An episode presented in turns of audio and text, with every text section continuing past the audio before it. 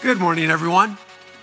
I'm Mark, and I'm one of the pastors here at E3. And uh, if, I can't believe it, we are at the end of our seven, uh, our exploration of the seven deadly sins, and we are uh, today looking at actually the one uh, that is really the root. I believe is the root of the other six but also in the 21st century, it has uh, uh, been downgraded not as a sin, but actually upgraded to a virtue, and that is pride.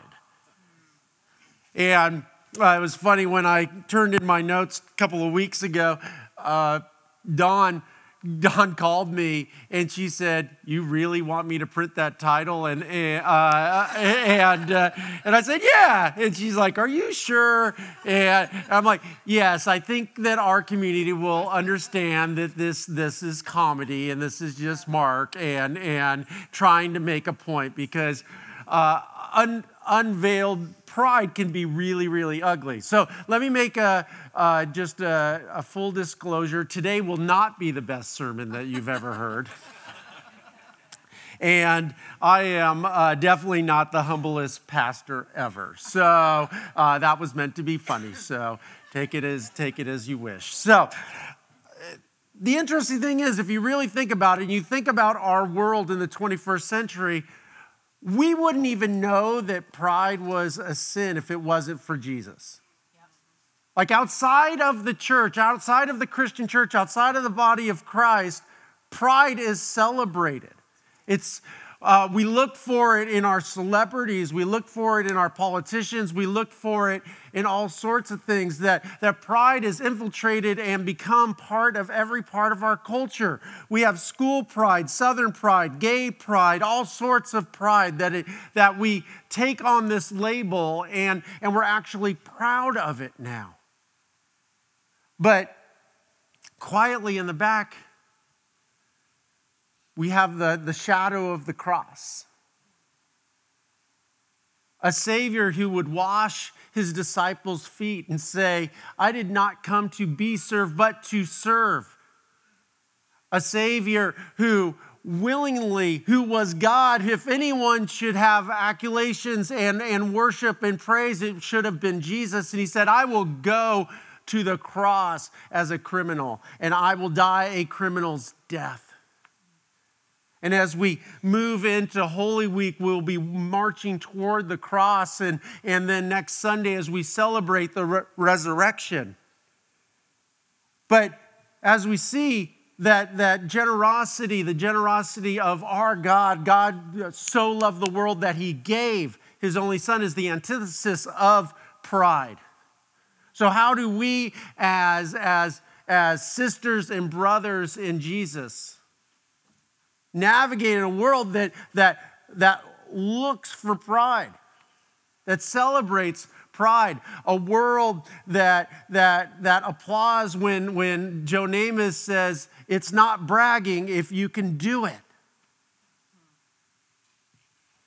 This is a real difficult thing because in the 21st century, pride is not a sin. What is a sin is low self esteem, low, low self respect, lack of confidence, and, and not asserting yourself.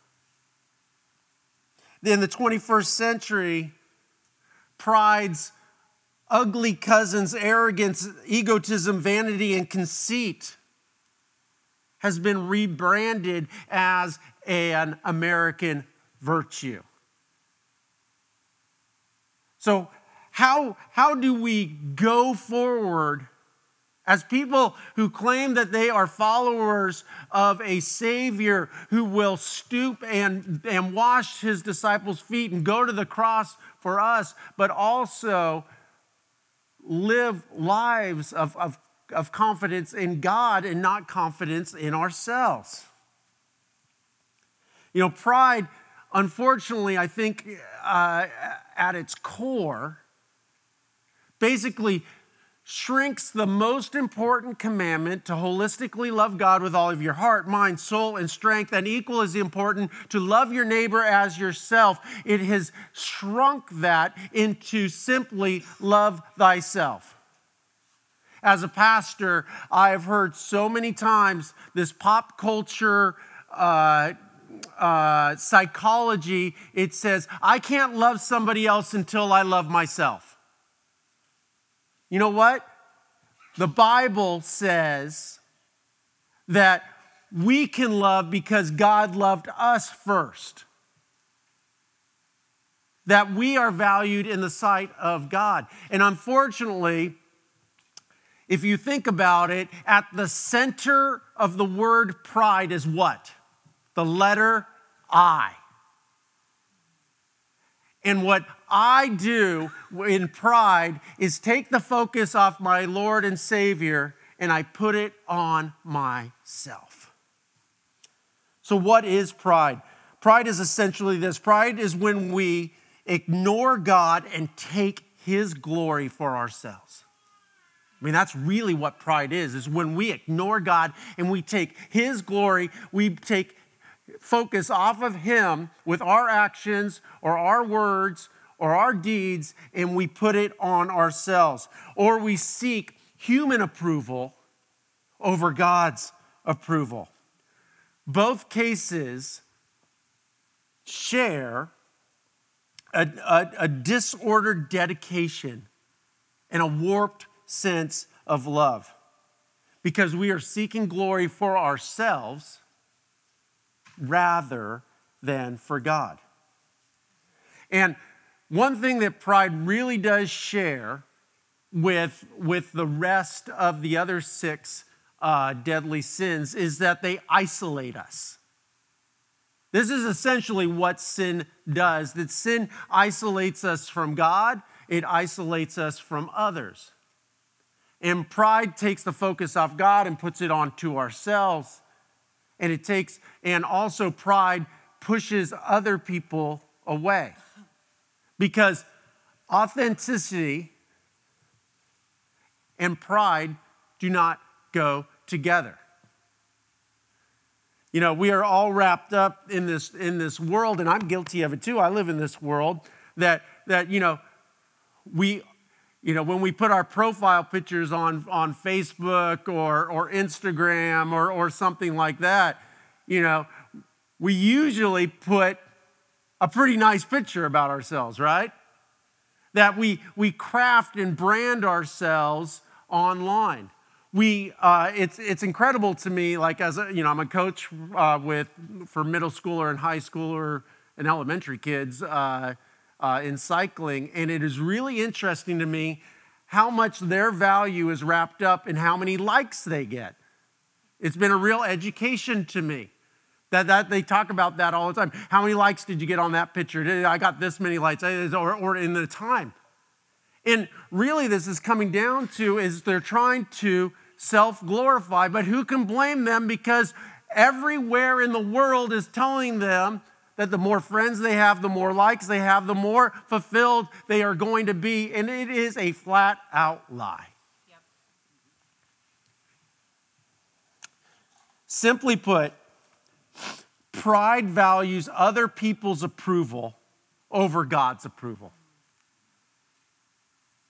I mean, that, if you just want to, you know, like drop the mic and walk off the stage, that is what it is.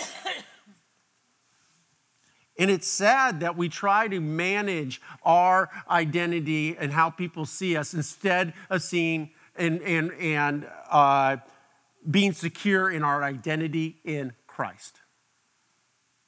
So I wanted to share three kind of short scriptures with you about, about pride, just to give us a little bit of context. And then I want to finish off on, on the solution uh, uh, how to, uh, to thwart basically this, this preeminent sin that in our culture is no longer a sin. First, we need to realize that pride is the first of all sins. If you turn to Genesis chapter 3, verses 1 through 6, This is the fall of man. The serpent was the shrewdest of all the wild animals the Lord God had made. One day he asked the woman, Did God really say you must not eat the fruit from any of the trees in the garden? Of course, we may eat the fruit from the trees in the garden, the woman replied. It's only the fruit from the tree in the middle of the garden that we are not allowed to eat. God said, You must not eat it or even touch it. If you do, you will die. You won't die, the serpent replied to the woman. God knows that your eyes will be open as soon as you eat it, and you will be like God, knowing both good and evil. The woman was convinced, convinced. She saw that the tree was beautiful and its fruit looked delicious. And she wanted the wisdom it would give her. So she took the fruit and ate it. Then she gave some to her husband who was there with her, and he ate it too. And basically encapsulated this is this is again the heart of pride. That the bible says pride goeth before the fall. And what was the woman and the man's uh, desire here was to pride to take the glory off of god and to put the glory onto themselves and this was the beginning of the spiral and the brokenness of humanity. The second scripture I wanted to share with you is found in Luke chapter 18. And one of the tricky things about, about pride for a Christian is it's like an onion. You ever peel an onion? What's under an onion peel? Another onion. And, and a lot of times, especially when uh, I don't know if you know the progression of, of a follower of Christ, but it is very similar to a human's progression in, ju- in just life. You have your, your infants, where they're like gaga goo goo, and you feed them, and they're happy and they're cute, and all that kind of stuff. And then, you know, they, they uh, start to grow up a little bit, and, you know, they're toddlers and, and, and elementary kids, and they say cute things, and they're fun, you know, and, and all that. And then they become adolescents. And adolescents are no longer cute and no longer say cute things. They, they know it all, right? Everybody, when we were, you know, when you're teenagers, you knew it all. I mean, it's just it's just the way that you you become very prideful. Your parents don't know anything. Your teachers don't know anything. That that's just the way it is. And, it, and it's not until you know your later 20s that you realize mm, mom and dad aren't idiots.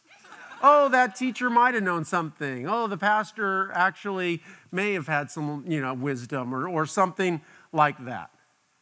And the same is true in in the christian journey that you have your baby Christians and they drink their milk and then they grow up and they say, you know, cute things, you know, and, and then later on, you know, Christians can get very, very prideful and very arrogant in, in their adolescent years. I'll just, I mean, I, I won't speak for you, I'll speak for myself. I, you know, probably right around, you know, year six of, of following Christ, eh, maybe year four, you know, following Christ, I thought I had it all figured out. I can tell you, the longer that I have followed Jesus, the more I realize I do not have it figured out. The longer I have been a pastor, the more I realize how in desperate need of a Savior and a leader in my life that I have. And, and it's this beginning to realize that, you know what? How do we navigate this? And the problem is when you're, you're growing up, you, you peel off one of these things, like, you know, uh, say that, that your, your life is an onion and, and you peel that, that, that onion and you're like, oh, you know what? I no longer deal with greed. But right under that, you have pride again. And you're like, okay, and you're like, okay, I'm going to deal with that. And then you feel good about these virtues and you keep on pulling and you keep on finding like the more, vir- you know, more sins and more things that you pull off, the more puffed up and prideful you get. And this is natural. And it's the progression of where you get to the point where you finally peel off enough that you realize that you have nothing and everything is because of your Lord and Savior. And we see this time and time and time again in Scripture. And, one of those accounts is found in Luke chapter 5, verse 27. Excuse me, Luke chapter 18, verse 9. That one will come later. Then Jesus told this story to some who had great confidence in their own righteousness and scorned everyone else. Can you say adolescent? Right? Adolescent spirit. Great confidence in their own righteousness and scorns everyone else. Two men went to the temple to pray. Sounds like a good thing to do. One was a Pharisee. A Pharisee was a, a ruler of the religious law. And others, and the other was a despised tax collector. The Pharisee stood by himself, isolation, stood by himself and prayed this prayer I thank you, God, that I am not like other people cheaters, sinners, adulterers. I'm certainly not like that tax collector. I fast twice a week and I give you a tenth of my income. Basically, what's going on here? He is taking the glory off of God and, and putting it on himself that he is isolating himself not only from God, but from others. He is standing by himself. He is, is putting and saying, Look at everything that I have done. Verse 13, but the tax collector stood at a distance and dared not even to lift his eyes to heaven as he prayed. Instead, he beat his chest in sorrow, saying, Oh God, be merciful on me, for I am a sinner. I tell you this I tell you, this sinner, not the Pharisee, returned home justified before God. And then listen what Jesus says at the end. For those who exalt themselves will be humbled, and those who humble themselves will be exalted. These are Jesus' words. This is Jesus trying to model and help us understand that, that it is not about us, it is about Him. That we are saved by grace, but we are saved for a purpose, and that purpose is to bring glory to God in our actions, our words, our deeds. And yes, you know, you, me, all of us fail in that, and that's where grace comes in. But ultimately, our lives, which the Bible calls fruit, that are the fruit of our lives should be something that, that points people to Jesus. I want to finish with this scripture. And uh, this scripture, uh, I said it earlier, was Luke chapter 5. And, and essentially, this is calling one of, one of the disciples, Matthew. In this scripture, they call him Levi. Later, as Jesus left the town, he saw a tax collector named Levi sitting at his tax collector's booth.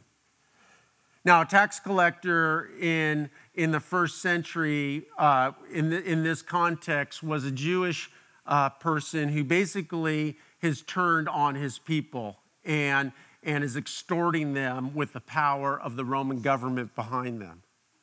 So, very hated. And Jesus goes up to this this, this hated tax collector, and he says, Follow me and be my disciple, Jesus said to him. So Levi got up, left everything, and followed him. Later, Levi held a banquet in his home with Jesus as the guest of honor. Many of Levi's fellow tax collectors and other guests also ate with them.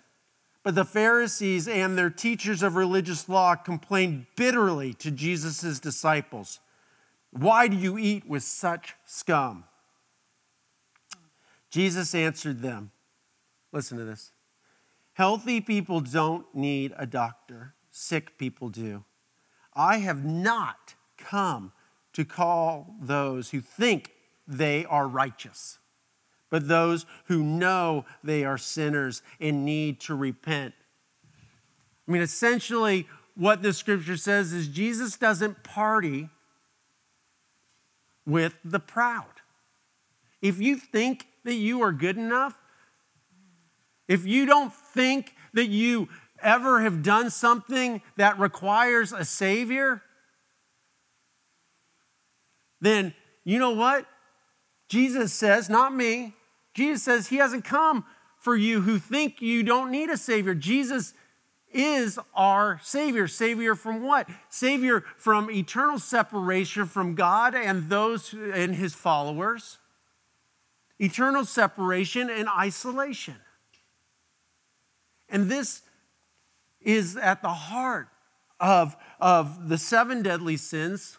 It is the heart of every sin, is taking the glory off of God and putting it on ourselves. The big I. Essentially, pride leads to hypocrisy. And we see this time and time again in the Bible, and we've seen it for the past 2,000 years in the church. Hypocrisy is the natural result, result of pride. Imagine Jesus updating his warning in Matthew chapter 23, verses 27 and 8 from What sorrow waits you, teachers of religious law, and you Pharisees? Hypocrites! For you are like the whitewashed tombs, beautiful on the outside, but filled on the inside with dead people's bones and all sort of impurity.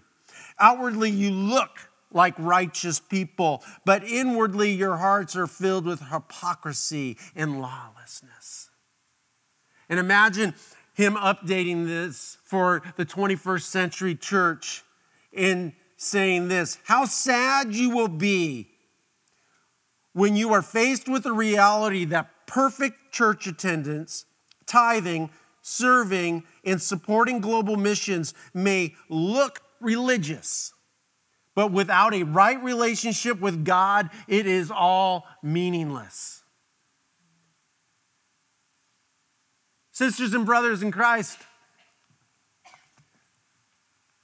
God is more concerned about our hearts than our actions. Yes, we are saved by grace, and yes, we are saved by a purpose. But it is not by works that we get a right relationship with God. It is by grace. And it is through an encounter with the one true living God that we are transformed and we take the focus off of ourselves, and we are in such awe of a holy Savior that we want to make our lives about Him.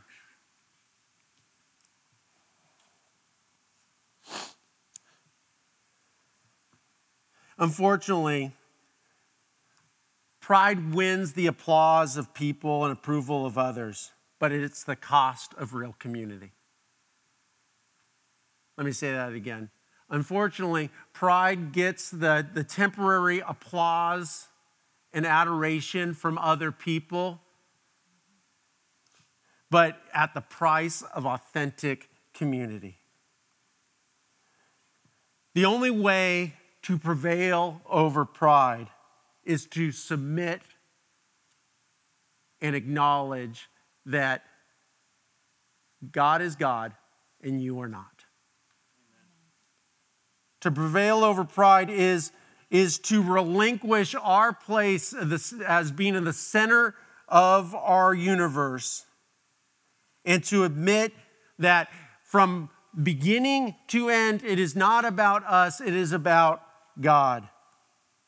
To realize that God modeled generosity, and the virtue of generosity is to, to give to take attention off, off of ourselves. And again, Jesus and the cross is the ultimate example of generosity. Sadly, pride is a cheap substitute for true fulfillment of human desire to be profoundly known by another person, to be known by name, for who we truly are, and to be loved just as we are. God knows this need. God knows your need to be known. This is not by accident. He not only knows it, but He put it in you that He has designed us each to want to be known. We have just accepted a cheap imitation of, of worldly acknowledgement and temporal uh, applause over the pure and holy acknowledgement of our Father. In Isaiah chapter 43, verse 1, God reveals to us, He says, But now, O Jacob, listen to the Lord who created you. O Israel, the one who forms you says, Do not be afraid, for I have ransomed you. I have called you by name. You are mine. And before we ever tried to get a like on Facebook, before we ever tried to make a name for ourselves, before our name was ever on the door or we were in a corner office, before we ever got our first name tag at our first job, Jesus knew your name. And Jesus knows your name today. He knit you together in your mother's womb. That you are special and wonderfully made. And the creator of the universe loves you, knows you better than anybody else, and he calls you by. You